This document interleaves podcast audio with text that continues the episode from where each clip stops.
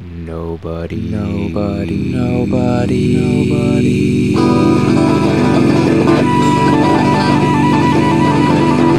Nobody reads short stories. Hi, everyone, and welcome to another exciting episode of Nobody Reads Short Stories. You can find all of our previous episodes at nobodyreadshortstories.com. I'm very excited about tonight's episode, so let's get into it. Here's tonight's episode. Nobody Reads Short Stories presents Chinkillas by J.L. Love.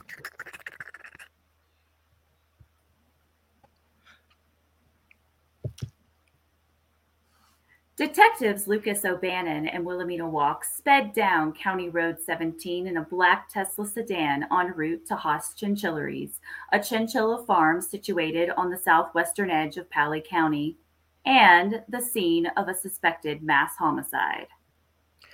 What I want to know is Detective Walk began as she perused search images of chinchillas on the car's computer. what's the difference between these things and rats? People don't pay a fortune to wear rat fur coats. Detective O'Bannon replied. You never went in on wearing fur walk? Not so much, no. None of your boyfriends ever tried to buy your affections with a pricey mink or chinchilla or whatever? Well, it's been a while since I've dated men. Walk said. But no, was never into wearing fur. Oh, okay. And um, none of your ladies aren't either? Getting a tad personal, aren't we, partner? Sorry, just making conversation. Yeah, I see. Just guy talk, huh? O'Bannon grinned. Truthfully, my last partner was a guy. Most of the time, we were in the car. We hardly talked at all. Well, don't feel like you need to be constantly gabbing just because I'm a woman. I can appreciate silence too. Before the tension in the car could get much thicker, O'Bannon pulled into the parking lot of Haas Chinchilleries.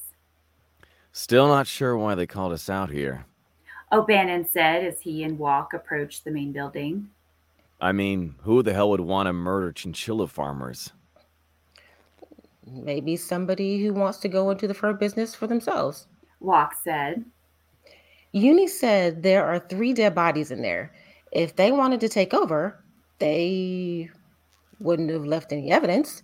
This is taking the term hostile takeover to its literal extreme. Things must have gone sideways. O'Bannon and Walk lifted the crime scene tape and entered the building. The second thing O'Bannon noticed, after wincing at the sight of three mutilated bodies in pools of blood, was his former associate, Caleb Mills, who was now employed on the force as part of the crime scene investigation unit. Mills, my man. O'Bannon said while bumping his fist. Figured you'd be all up in this. What have we got here? Robbery gone wrong, crime of passion. Not completely sure yet. Mills replied. He looked at Walk and extended his hand. Hi, Caleb Mills. Uh, crap. I'm sorry. This is my new partner, Wilhelmina Walk. Nice to meet you, CSI Mills. Walk said. Please, you can call me Caleb. O'Bannon cleared his throat theatrically. Uh, Mills, about the bodies. Yeah, the bodies. This one's a real brain tickler. There are no bullet or knife wounds on any of the victims, no gunshot residue or bullet holes in the walls or anywhere else. So, what did the killers use? Walk asked. Their hands? Only if they have super sharp nails. Mills said. These poor souls appear to have been rent, torn, and bitten to death. What are you saying, Mills? O'Bannon asked. I'm saying that it would appear that they were victims of an animal attack. Like the chinchillas went berserk and turned on these guys? Walk asked. Exactly. This was an animal attack? O'Bannon asked. Then what are we doing here? I'm guessing they called homicide in because an attack by crazed chinchillas is far outside the realm of feasibility. Plain English, Mills. He's saying that chinchillas aren't meat eaters, and though they are known to nip at their handlers, their bites aren't severe enough to kill. Walk said. Somebody's been Googling. Mills said. Although it certainly looks like these people were attacked by chinchillas. Could be that they were breeding a different, more vicious species of them, as ridiculous as that may sound. Well, that seems easy enough to prove. O'Bannon said. Just dissect one of the chinchillas. Uh, vivisect, Walk said. not dissect. If the animal's still alive, it's called a vivisection. Well, how stupid is that? It's only alive after the first cut or two. Then it becomes a dissection anyway, right? Um, we would vivisect, Mills said, casting a glance at Walk. but there ain't a one to be found. Their cages have all been opened, and all we've got is a few tufts of fur mixed in with the copious amounts of human blood. Hang on. O'Bannon said. Are you suggesting that the chinchillas broke out, went nuts, and mauled these people, and are at large? It's almost like these chinchillas weren't in the mood to become fashion accessories for humans. Walk said. Regardless, we certainly don't want a case about possible killer chinchillas getting leaked to the press. O'Bannon said. We'll let you finish your investigation, Mills. Call us if any human suspects show up. Call us anyway. Walk added. I'm oddly intrigued by the prospect of killer chinchillas. You got it. Mills said to O'Bannon while looking at Walk.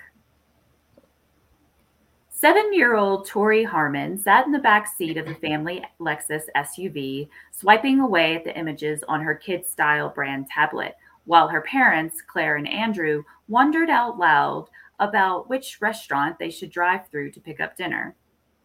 I've had the chicken sandwich from that place. Andrew said. It really is as good as they say. Almost good enough to punch the guy ahead of you for ordering the last one. I'm sure it is, Claire said. but I don't like the idea of putting breaded chicken between more bread. Think of all those carbs. Yeah, Andrew moaned. all those delicious carbs. That settles it. We're going there right now. Andrew told the car's GPS to direct them to the nearest chicken joint. It instructed him to make a U turn and shortcut down a two lane country road. Andy, this is in the opposite direction of home. Claire said. Forget the damn chicken sandwich and let's just get some burgers or something. No can do, sweetie. I got my taste buds all primed for some of that deep fried goodness. And now I just gotta have it. Tori wants some too. He turned to look at Tori in the back seat. Don't you, Tori? Tori looked up from her tablet. Don't I want it, Daddy? Andrew glanced at Claire, who gave him a look he'd come to know all too well. He looked at Tori again and winked as the car continued down the highway. Just go along with the kid. Claire turned toward the windshield just in time to catch what appeared to be a family of three black furred woodland creatures crawling across the road a few feet in front of them. Andy! Claire lunged for the steering wheel, jerking it and the Lexus to the left. Andrew quickly pulled the wheel back to the right while stomping both his feet on the brake pedal. The SUV skidded a short distance, then came to an abrupt stop in a grassy ditch. What the hell was that all about? Andrew wheezed as everyone in the car caught their breath. You're about to run over a family of skunks. Claire replied. What? And so your solution to that was to swerve us into oncoming traffic? There weren't any cars coming. So, who gives a crap about some skunks? If it's a bunch of furballs versus an SUV, the SUV always wins. Next time, just let me flatten the varmints. How about next time you keep your damn eyes on the road, huh? How about that? Andrew sighed throatily. Anyway, we're all fine. The airbags didn't deploy, and we're all wearing our seatbelts. I'm fine. You're fine. Tori's. He looked at the back seat. Tori wasn't there, and the driver's side back door was open. Her parents' faces both went pale. Oh my God! Claire shrieked, unbuckling and flinging her door open. Was she thrown from the car? Tori! Tori! Andrew exited the car just as frantically. They looked behind the car and saw Tori kneeling in the grass. Tori stood up and turned around. She was holding one of the creatures in her hands. Look, Mommy and Daddy, a cute little bunny, Tori, put that thing down before it sprays you. Claire said. I don't think that's a skunk. Andrew said.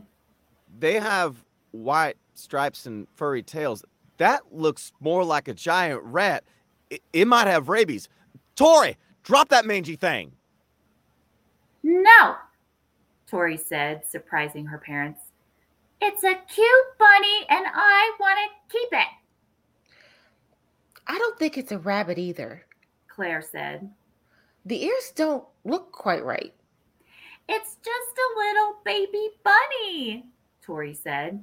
He don't have big ears yet. His family left him behind. He might get splatted or maybe even eaten up. Can we please take him home? I'm going to call our insurance. Andrew said. Claire, talk to your daughter.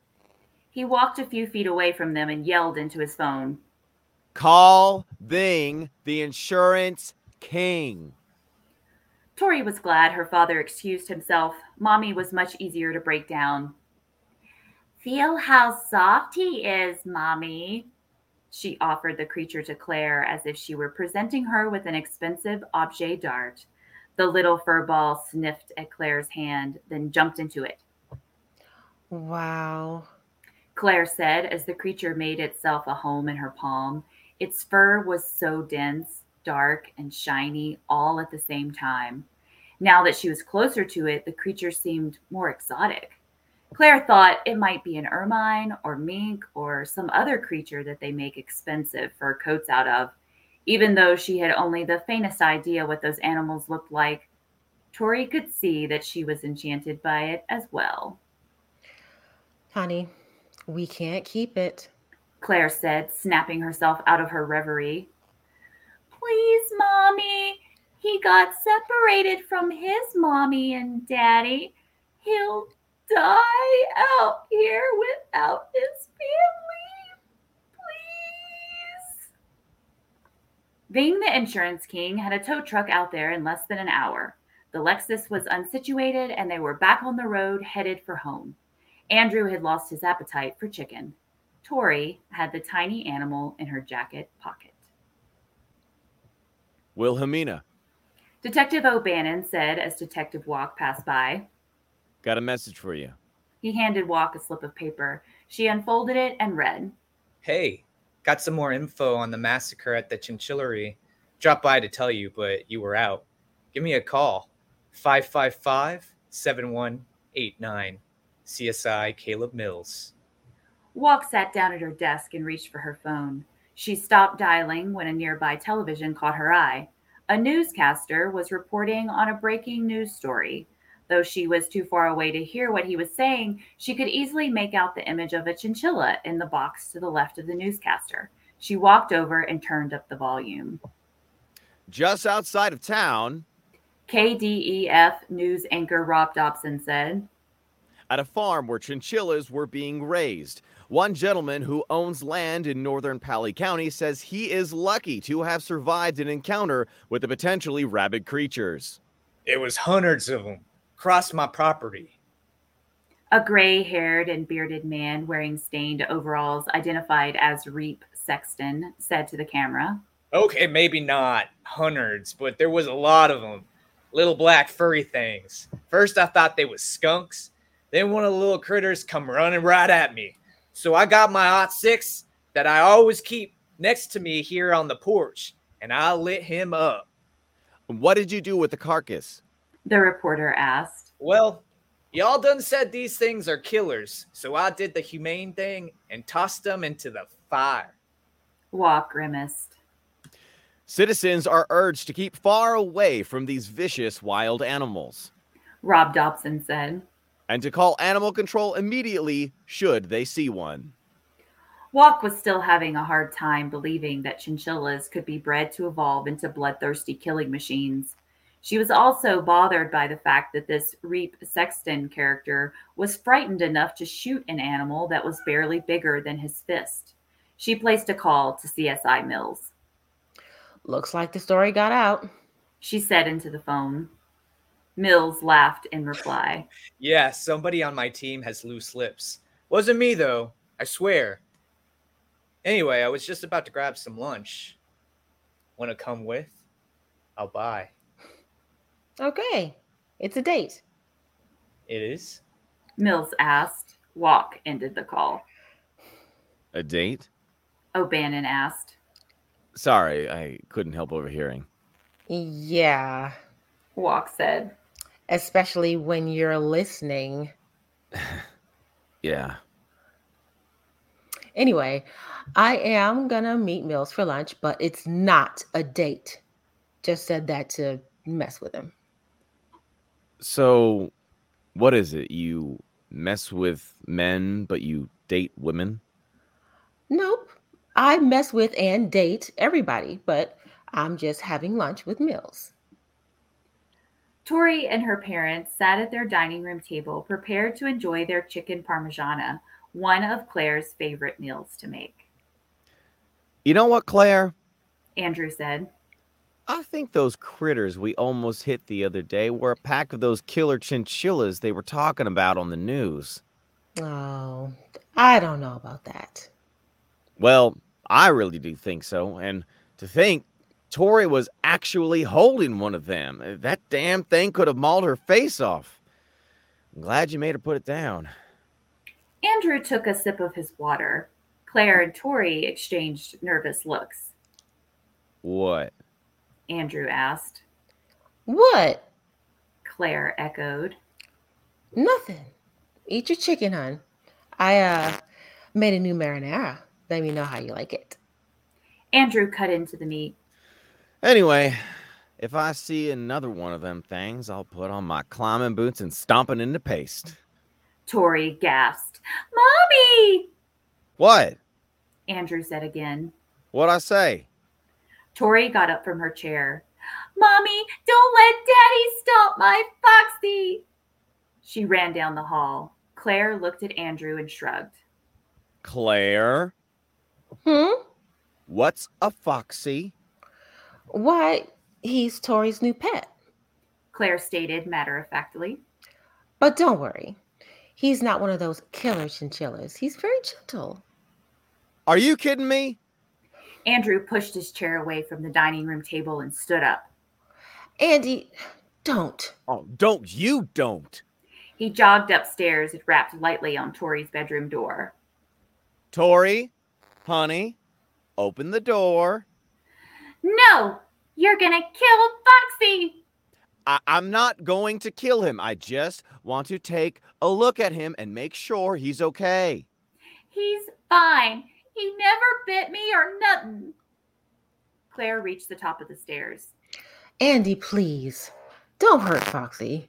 I'm not honest. If Tori's had him for this long and he hasn't attacked, then he's not a killer. I just want to look at him Why? You're not an animal doctor. because it is my job to keep this family safe. Hey, your sister's a vet, isn't she?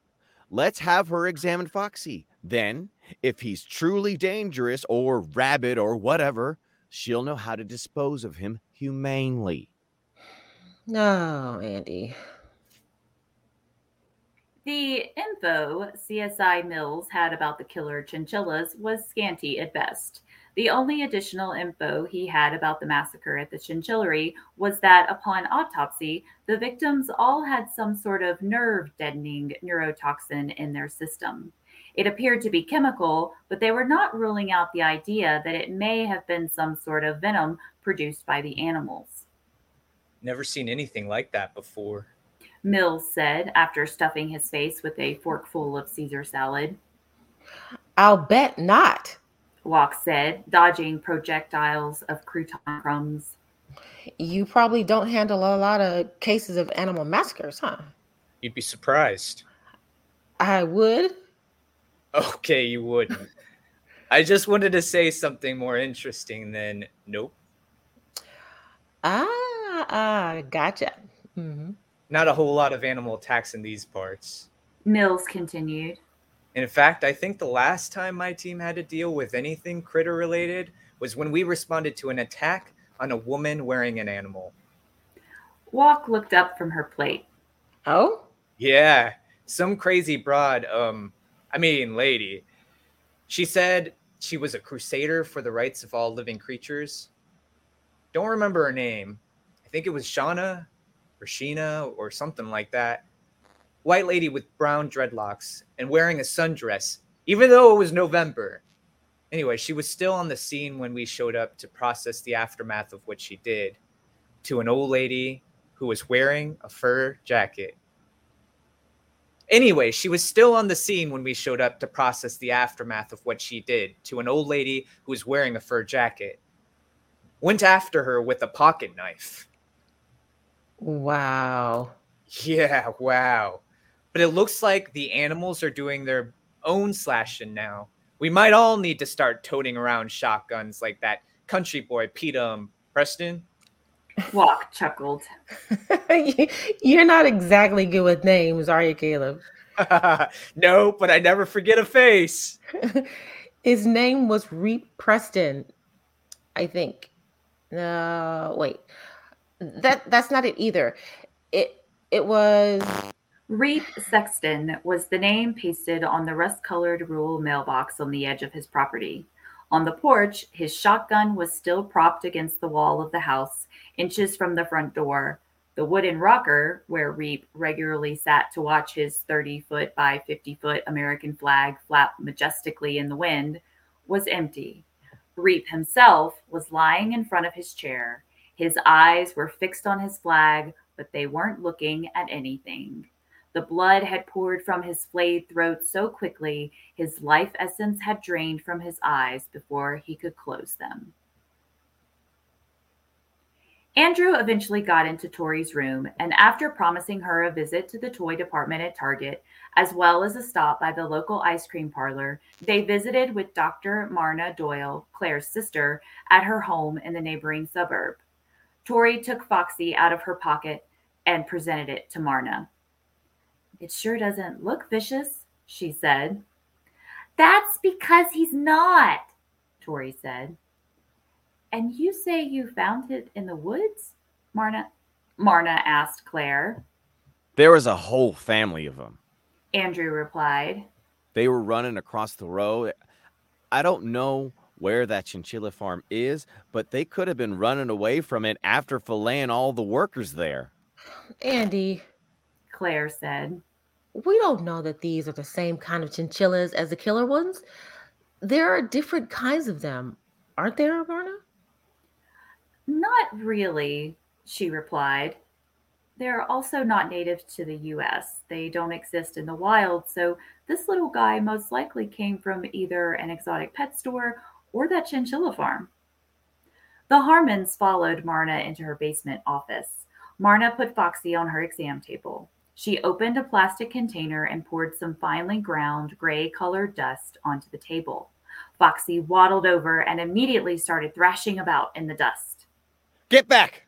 Andrew said, pushing Claire and Tori behind him. He's freaking out. Marna, what did you do to him? "Uh, nothing. It's a dust bath. It's what they do. So you're saying he's a normal chinchilla? Andrew asked. Looks to be. And I'll tell you something else. It's not a he, it's a she. Tori and Claire gasped. And she's going to have babies, Marna added. Andrew's eyes widened. Babe Ease with an S? If she's pregnant, then she must have escaped from that farm. Most likely.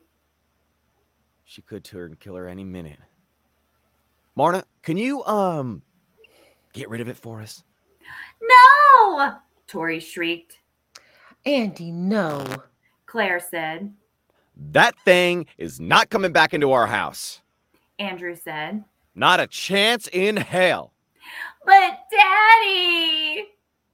I'm not going to euthanize a perfectly healthy animal, Marna said. That's not what I'm all about.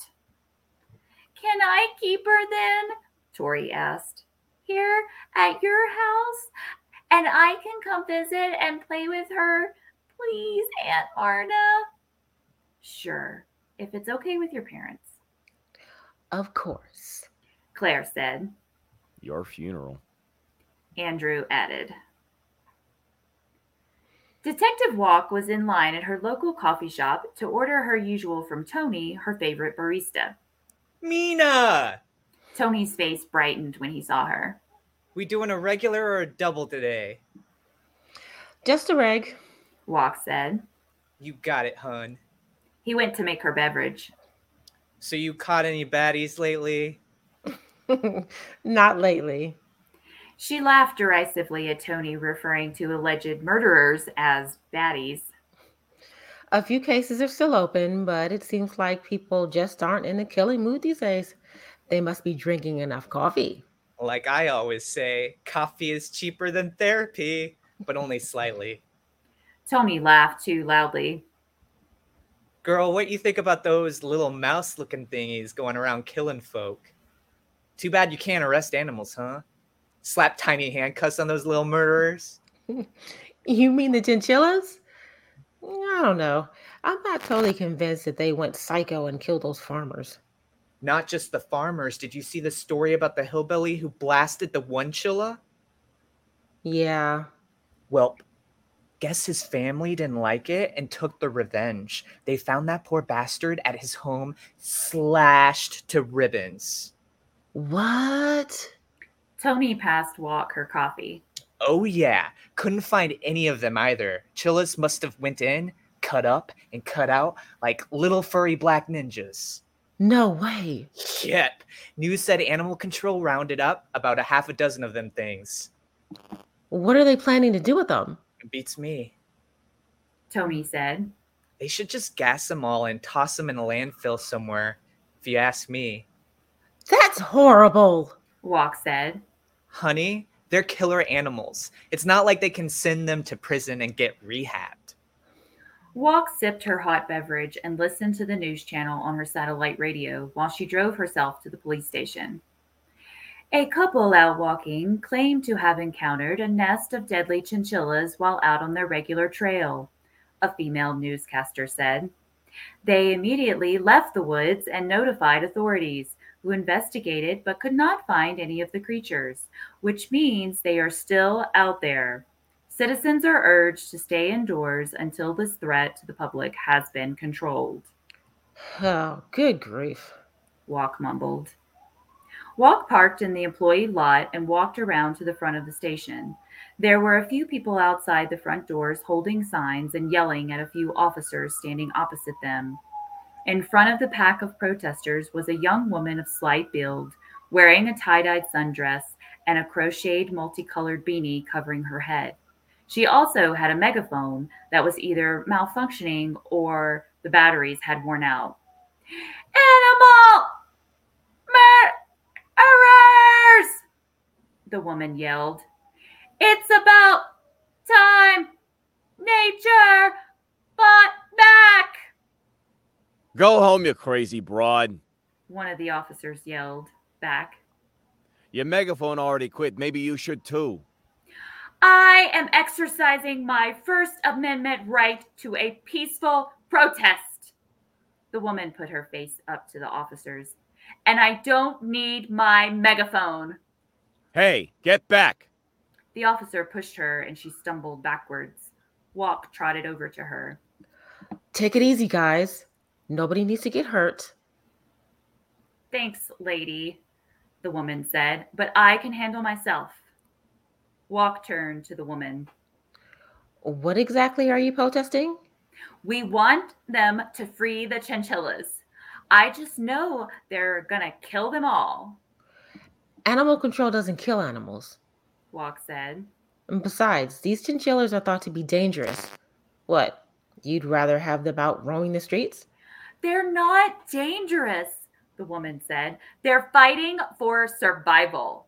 People have been turning them into coats for years. Now they're shooting them and setting them on fire? What would you do? Walk looked at the woman's beanie and noticed a few dark blonde dreadlocks poking out from one side. Calm down, Miss. My name is Shoshana Levy, she said, crusader for the rights of all non human creatures. I'm Detective Wilhelmina Walk. Do you know a lot about chinchillas, Shoshana? I know everything about every animal. Just like I know it was only a matter of time before these innocent creatures got fed up with man's cruelty. They're fed up and now they're ready to feed. And we say, good for them. Cheers and claps came from the small group of protesters. Shoshana continued. And this is just the beginning. Until mankind learns to show more respect and deference to the animal community, more and more species will develop a taste for human blood. And you can guess whose side I'll be on. So you're okay with animals hunting humans? Walk asked. It's natural selection, the circle of life. Man can't expect to stay on the top of the food chain forever. What about you, Wilhelmina? Are you an animal lover or an animal murderer? Well, I do enjoy the occasional steak and roast turkey, but I am for the ethical and humane treatment of animals on the whole. Excellent. Will you personally see to it that these precious killer chinchillas aren't slaughtered by these fascist foot soldiers? It's not exactly my department, but I'll do all I can. Cool. You got a card? Yep, Walk reached into her jacket pocket. here you go. Thanks. I'll be in touch. She winked at Walk before turning to address her supporters. Walk didn't think Shoshana had the look of a psychopath. Her fervent love for animals only made her more attractive. In fact, Walk subconsciously hoped that she'd hear from Shoshana soon. She wanted to ask her about the assault charge that Mills mentioned, maybe even over a drink or a light lunch. Claire, Tori, Marna said after opening her front door. What are you doing here? Hi. Claire said. Tori wanted to drop by and visit with Foxy for a little bit before we leave town for the weekend. Marna frowned. Oh, I wish you had called first. I, I didn't want to give you this. I didn't want to have to give you the bad news in person. What bad news? Did Foxy attack you? Uh, no, no. Marna looked down at Tori. Hun, I'm sorry, but animal control came and picked up Foxy yesterday. No! Tori buried her face in her mother's belly. How come? Claire asked. Didn't you say she wasn't vicious? She wasn't, but apparently Charlie was worried and he insisted we turn her in. Ugh. Husbands can be such wusses sometimes. Bunch of big babies is what they are. What a cute little pad you got here, Shoshana said while walking into Walk's third floor loft apartment. Being a cop must pay pretty good these days, huh? I do all right. Walk replied. And thanks for coming by. And thanks for not being weirded out by my invitation. I wasn't quite sure that you were into girls. I have love for all living creatures. Most of my relationships with humans haven't exactly worked out for the best, but hope springs eternal, you know. Yeah. And the human creatures tend to be more fun to go out on dates with. There's that too. Walk laughed softly. Yeah. I would suspect that human you attacked with a knife last year wasn't exactly someone you had love for. I figured you'd find out about that, Shoshana said. It's it was just a big old misunderstanding. I was simply trying to cut the fur coat off of her so I could destroy it. She was um shall we say a little resistant. Understandably, I'd say. Yeah, it was a bit extreme on my part, but I admitted my guilt and I served my time for it. I have found other ways to get my message across since then, Well, have a seat. Walk said. I'll get us some tea. Walk went into her kitchen for the drinks. I was so pleased to hear that those sweet, innocent chinchillas are going to be rehomed. Well, like I said, some will go to pet stores, some to zoos. After testing their blood, they couldn't find any traces of neurotoxins in any of them. I could have told you that, Shoshana said. Really? You knew about the farmers being paralyzed? That wasn't on the news, was it? Shoshana looked around the living room. No, but I know that chinchillas aren't venomous. No mammals are, Not true. Walk said. Some species of moles secrete venom, and shrews have poison bites too. Oh, you've done your homework, I see. Walk gave Shoshana a cup of hot tea, then sat down next to her. Well, I am a detective. I detect things. Shoshana sipped slowly. Uh huh. And um, what are you detecting now? Hmm, I don't know, but I'd say there was some animal attraction in the air, wouldn't you? Definitely. You want to kiss me, don't you? Walklingden. Maybe it's you who wants to kiss me. I want to do more than that. But first, I need to know how dedicated you are. Walk's eyes widened. Dedicated to. To upholding the rights of all our animal brethren. Shoshana bopped Walk on her nose. Walk smiled as she leaned in. I think humans should advocate for animals, but wouldn't go so far as to destroy people's fur coats. Those things cost a lot of dough. Also, it's kind of like throwing water on a fire that's already burnt down a building, don't you think? I told you, I don't do stuff like that anymore. I've learned that there are other ways to be more hands on in certain situations. Such as? Shoshana gestured with her index finger. Come here. Walk leaned in. Before their lips could meet, Shoshana took a long metal hair stick from her bun of dreadlocks and stabbed it into Walk's right shoulder. Ah! What the hell? I'm not into pain, Shoshana. It'll only hurt for a little while, then you'll feel nothing. What? The toxin will act quickly. Toxin? You. Shoshana put on a pair of latex gloves. Get your last words out now, Wilhelmina. Make 'em good ones. Walk slumped into the couch as her body began to go numb. Shoshana walked over and sat next to her and groped her from neck to navel. Not packing your piece, I see. Where are you hiding it? Lock. Uh, Good. Guns are too loud anyway. Walk struggled to move her lips. you. You.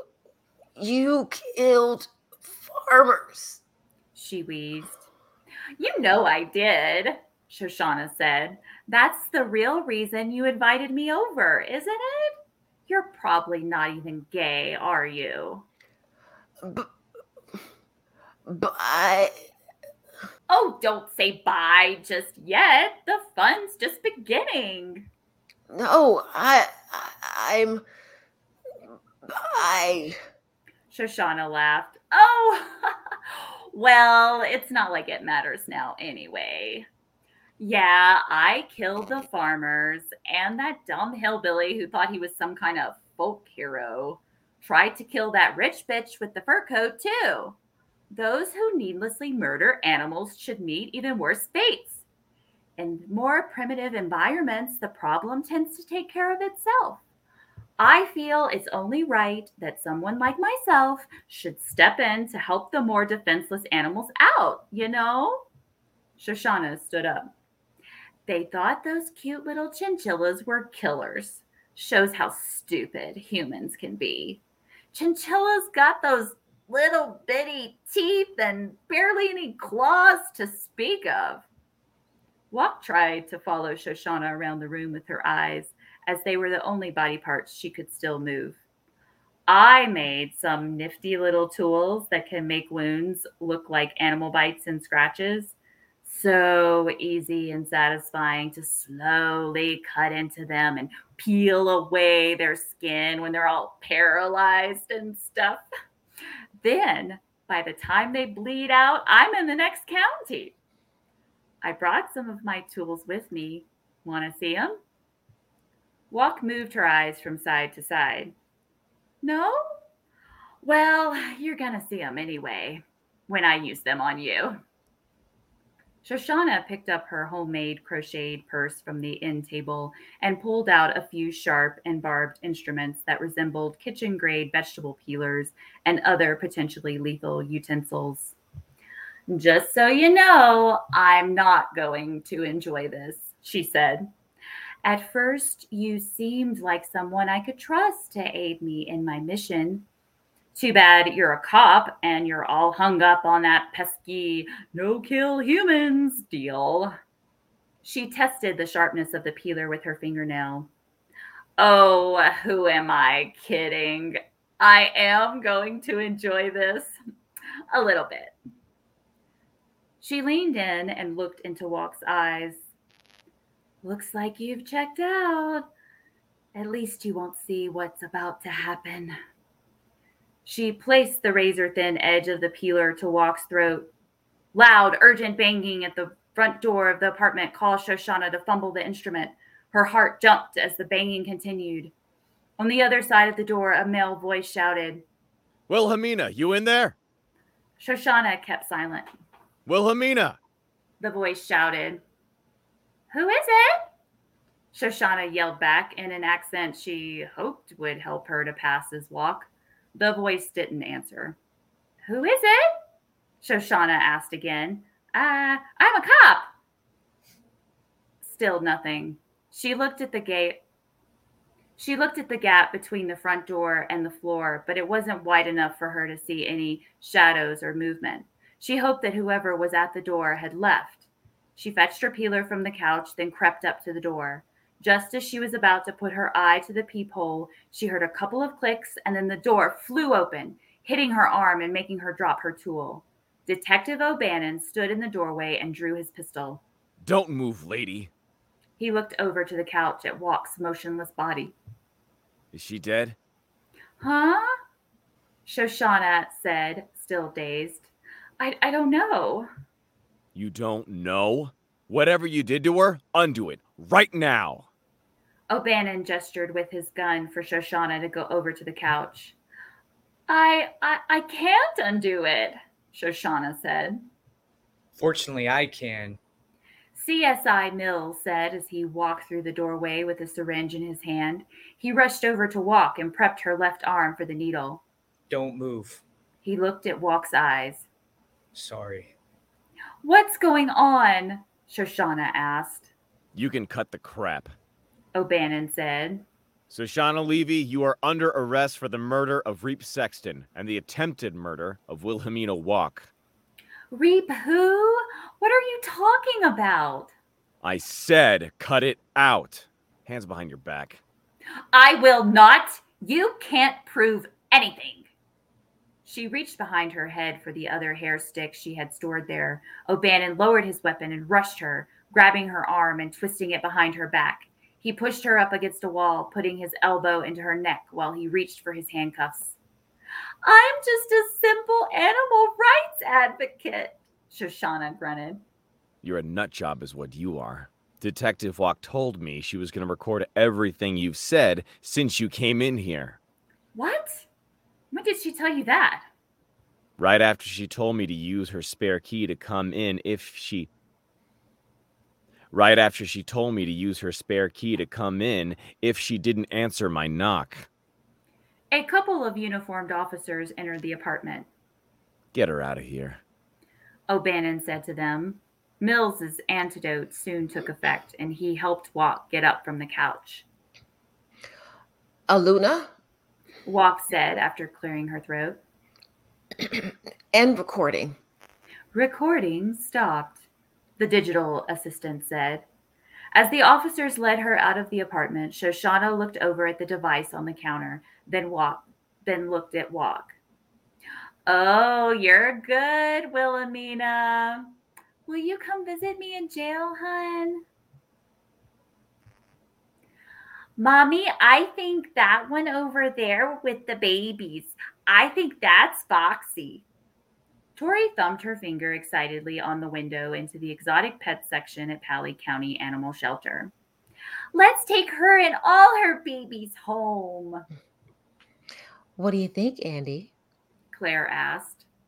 Look, after that news story we saw the other day, I'm convinced that these chinchillas aren't killers. But I have to draw the line at having a house full of them. Foxy only. Tori frowned. No, we can't take Foxy away from her babies. That wouldn't be right, Great. Andrew said. Let's go look at the cats. No, I still want to get a chinchilla, What about the gray one? Claire said, pointing to it. He looks cute. Andrew sighed. Great. Let's get the one that looks even more like a rat. Oh, hush, Andy. It's pretty much your fault we're here in the first place. I'm not apologizing for wanting to put the safety of my family first, Claire. Claire nestled into his chest. You're right, honey. I'm sorry. Fine. You guys go on ahead while I settle up with these folks. Claire and Tori walked out of the exotic pets area. An older woman who had a small dog in her purse smiled at them. What are you getting? She asked. A chinchilla, Tori said, grinning. Oh, for cute. I wanted to get one too, but the people here said it might not get along with my Chloe here. The gray and black Pomeranian stared blankly at Claire and Tori. You gonna get another tiny dog? Tori asked. Sure I am. The lady replied. Want to help me pick one out? Really? I don't know if this is such a good idea, Claire said. but thanks for the offer. Tori, let's get back to Daddy and your new pet, okay? Claire and Tori turned away from the woman and her dog. They rounded the corner and saw Andrew at the counter. It costs how much? Andrew shrieked. Claire's eyes widened. Come on, Tori. Let's go help that nice lady pick out a playmate. They scurried back around the corner. The end. Yay! Yay! Thank you so much, readers. That was fantastic. So I I want to tip my hat to um, Symone Fairchild and Robby DeVillez. They are our new readers making their Nobody Reads Short Stories debut. You can find out all about um, Robby's endeavors. He works as an actor, a voiceover actor, a puppeteer, et cetera, et cetera, et cetera at robbydevillez.com. That's R O B B Y D E V I L L E Z.com. And Symone Fairchild can be found on Instagram at Symone Fairchild. That is Symone S Y M O N E F A I R C H I L D. Mm-hmm. All right, I got it. Thank you so much, Symone and Robby. We appreciate you so much. You did a fantastic job tonight. Thanks for having us on. You're Thank you welcome. so much. It was wonderful. Oh, wonderful. Thank you. Oh my gosh, that was so great. what a wonderful read we had tonight. Yeah, I, I love the actors. Yeah, so so excited to have to have Robby and Symone on board as our as our readers. I think they're going to be a great addition to our First to our roster. time. I know, first timers, love it. Uh, so before we get started, I'm going to crank cranky, as you know we do, so we don't jabber on for too long. All right. So, Jeremy, what did you think of that story? I I love the creativity. Like this season seems to have like a lot of creative people doing a lot of creative things. Like with the last one you guys did, I don't know if you're doing it in order, but the mermaids, the killer mermaids, and now killer chinchillas, you know, like just a lot of crazy killers out there. yeah, I totally agree. That's one thing I really love about this season is that there's a lot of uh, very, very specific um, stories about different subjects that we haven't necessarily covered on the show before, and people taking their creativity to the next level and going in that pulpy or just elevated kind of area. And i and i really appreciate that. And that's one of the things that i love about about Jeff's story is that he really owns the genre and he plays with he has all of those things that we love in this type of story like the the lady cop and the the crazy activist and the even and I love the interlude with the family and the little girl with the chinchilla like and the dynamic between Claire and Andrew the husband and wife I just think that that works so well mixed in with the high intensity of what's going on with Wilhelmina and, and her investigation. I had no no say in the choosing of this, so I'm curious, Megan, like what happened when you saw submission Chinkillas? I was like, please, dear God, let this be amazing because this is the most amazing title. Like, unless this is, you know, just like complete crap, I'm on board. Like, I just I love it from the title and then I read the story and I was like, "Oh, thank God, it's good. This is amazing." And I knew right away that I wanted that I wanted it to be on the show. Jeff is listening behind the scenes. We're talking behind his back right now. Jeff, that title is so good. It's the best. It's, it's the, the, best, best title. title. Just yeah. right up front. You know what you're getting. Exactly. Exactly. And that's and I love stories like that. Uh, we were um we were talking about that with some of the other stories. Like the title is so important, especially so when so important. Yeah, especially when in a story like this that has that kind of pulpy, um, you know, cop kind of feel to it. I I think just telling your audience right away what they're getting into is so important, and it sets the mood. You know, when you when you read a name like Chinkillas, you're like, oh yeah, I know. I get excited because I know the exactly the type of fun that I'm gonna that I'm gonna get. Well, it's also sort of a thriller. And one of my pet peeves about thrillers is their titles Dark Frost or Dark Road or Darkness. You know, like weird, or a woman in the window at 2 a.m. or something. Like, and you're like, what does this say? Oh, there goes Frankie. So I just love when a title says what something is. Like, yes, absolutely. Absolutely. I 100% agree. And you know what you're getting yourself into. And you don't have to second guess it. You know, when you pick up that book or that story, you know. All right. So, right before we bring in um, Jeff, I Jeff is a prolific writer, and I just want to give you guys a little bit of a taste of um, it's not a taste, but tell you a little bit about all the places that you can find Jeff's work. So, Jeff has a semi regular blog that he talks about in a wide range of interesting topics, and you can find that at wordsmith1. Uh, .com. He's also a DJ and an amateur electronic musician that he goes by the name of J Love the Soundsmith and you can find all of his uh, his DJ uh, music at SoundCloud slash J Love the Soundsmith and also at soundsmith1.bandcamp.com. So let's bring on Jeff Love. Hello. Hi, Jeff. It's so great to see you. Great to be here. Thank you so much for uh, selecting my story, doing such a great job of performing it, and uh, oh. uh, getting that silly little piece of uh, schlocky uh, whatever out there into the world. Jeff, you were telling us in a rehearsal, like what made you write this? Uh, I you know, as as a writer, you come up with coming up with titles for things is sometimes the easiest part of it, and I just thought, you know, what what if they were like killer chinchillas. And, and Chin Killers. It just popped into my. You know, I thought of that that there was like a movie called Zombeavers that made me think of that. Zombeavers? Are Oh, you serious? I Yeah. love. I've seen that movie and I love Yeah. it. It's fantastic. I thought, and it was just supposed to be like a one-off tweet, and my tagline was, you know, they'll make a good cult out of you.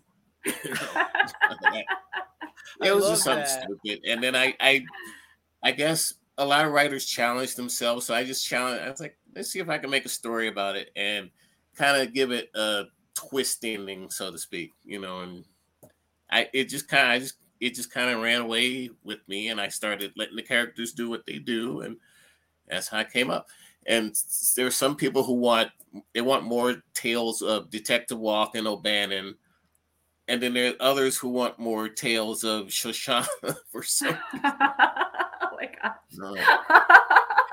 Did you say no? Mm-hmm. I, I I- I'm not sure where I'm going to go with it, if anywhere, because it, like I said, it was just kind of something I threw out there just to show off my you know funny side. I guess I, I inject humor into most of my stories, but mm. that one was I just really wanted to take it in kind of that Zombeavers territory. You know, I love that. I Yeah. love that. I'm gonna have to And- check out this movie. I've never heard of Zombeavers. It's it's so Oh, well. great. Jeff, you really it's- nailed yeah, it. Yeah, it's a little slasher film. You know, just like crazy stuff happens in it, and I just, just kind of melding those words together. You know, I I kind of have some other ones that I'm throwing around, but I'm going to keep those to myself for now. Okay. Yeah, don't give away don't give Yeah. away the, the secrets beforehand. Uh, Je- Jeff, I'm being a little nosy. Yeah. Um, yeah, like what what do you usually like? What are your inspirations? What do you watch? Like what do you read? Like what are you excited Uh, about?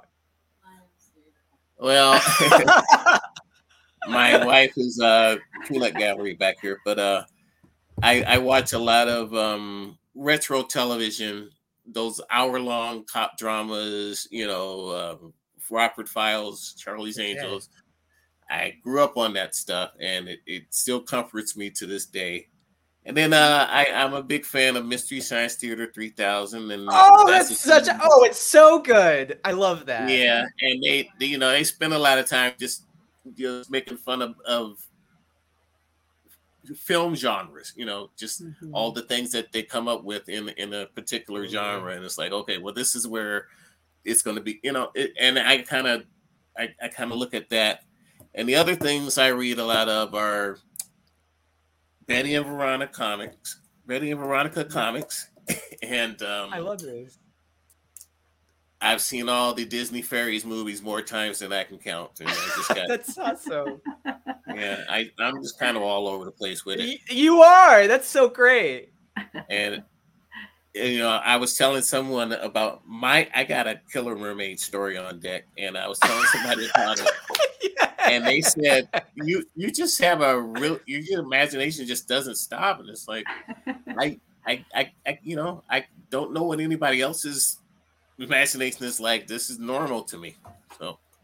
yeah. Yeah. I, I love that. I love like you're not trying to be anybody else. You're just going with what your inspiration and your creativity, your uh, um, imagination and creativity, where it's taking you. I love that. we were saying in another episode, uh, Jeff, that like when people think of stories and short stories, there's almost like a, a too elevated thing for a lot of readers where they're like, I can't get into this. And I feel Uh. like people who are willing to do things like be funny, like are so needed. Like, and it it saddens me that like there is a frowned upon thing when it Mhm. comes to like being B, you know, like doing a B story, like, you know, like zombie beavers. I just think that's a Yeah. shame because I feel like stuff like that gets people into reading. Well, yeah, it just stays. Well, you, you're thinking. I think most average people, not average people, people who aren't writers, Mhm. will, no, will think of yeah. a story and say and say it's ridiculous, and then someone will come along and write that story, and they're like, "Well, I thought of that like ten years ago." I was just messing around, and someone actually made a story out of it. So there, it, it does take some kind of ability, you know. But it takes bravery too because like it, it's one thing to I think sometimes, like, I hope nobody gets offended, like out there, but I think sometimes people don't have a story and then they hide themselves in behind pretty words, right? And like, Yeah. when you come out, you're you're like, this is killer chinchillas, right? Like, you're being brave, you're being bold with your story. You're just coming right out about what it is. Yeah, Mm-hmm. I, I try not to be too overly flowery with the prose. I try to keep it kind of so that you know it, this is just a guy sitting next to you telling you the story. This is Yeah. oh, let me tell you this story about these killer chinchillas. And he, Yeah. And I- and I just love how like nuanced the characters are. Like one of my favorite lines is when is after like Shoshana stabs Wilhelmina, and the first thing that Wilhelmina says is like, "I'm not into pain." right, right. and I just and I just love that because it tells us so much about like Wilhelmina and just the fact that she would say that and it's so funny and succinct and I feel like there's a there's a lot of places with all within your story that are like that that are like just spot on Well, there, there's the the character. you know there's also like the some of the, some of the classic sitcom tropes you have to kind of lean on them a little bit. So when uh, Claire says to Andy, "Oh, I made a new marinara. Tell me what you think of it." She, didn't. she didn't make a new marinara. and we all know she didn't make a new marriage. Yeah, Yeah, so it's just like you know, like. oh, I love it. Do you but yeah, just all of my. I mean, I do have like stuff that's a lot more you know drama oriented, and I even have some suspense thrillers that I'm trying to get out there. But I do love just doing these silly short stories. I did another one about an alien guy with, who lost his umbrella, which was really his oh, secret that- spaceship. Oh, that's cute. I like that. I don't know if it's cute, but it sounds I cute. love that. Yeah, so yeah, it's just whatever spills out of me at any given moment. You know.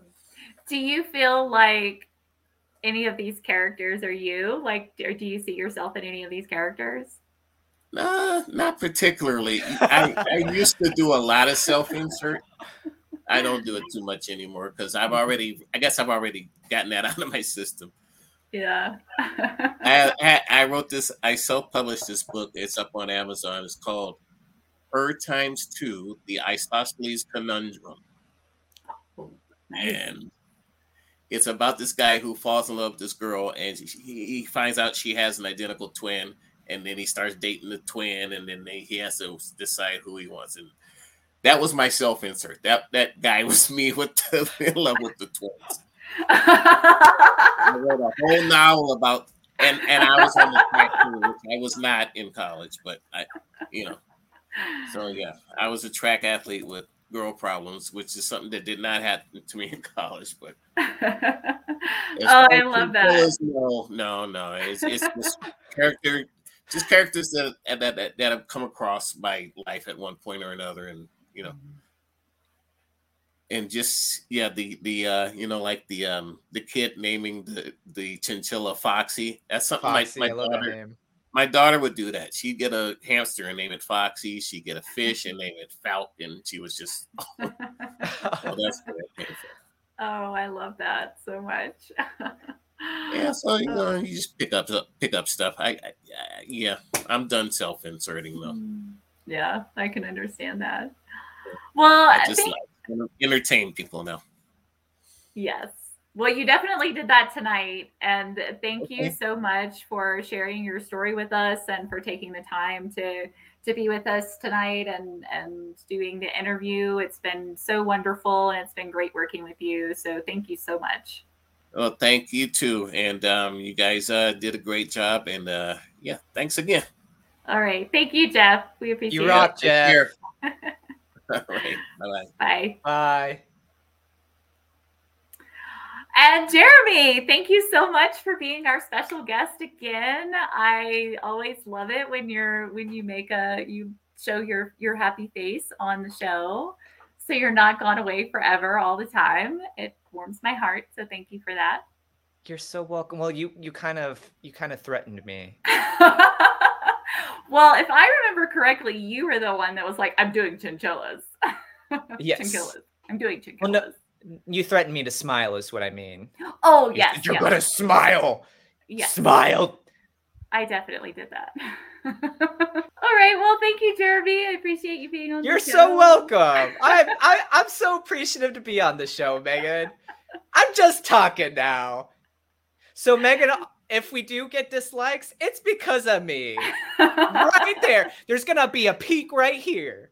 You know, I I always love the dislikes because I feel like if someone feels really excited about it. I do. I get excited about them because I feel like it, we're, at least we're soliciting some sort of emotion from someone if they feel the need to hit the dislike.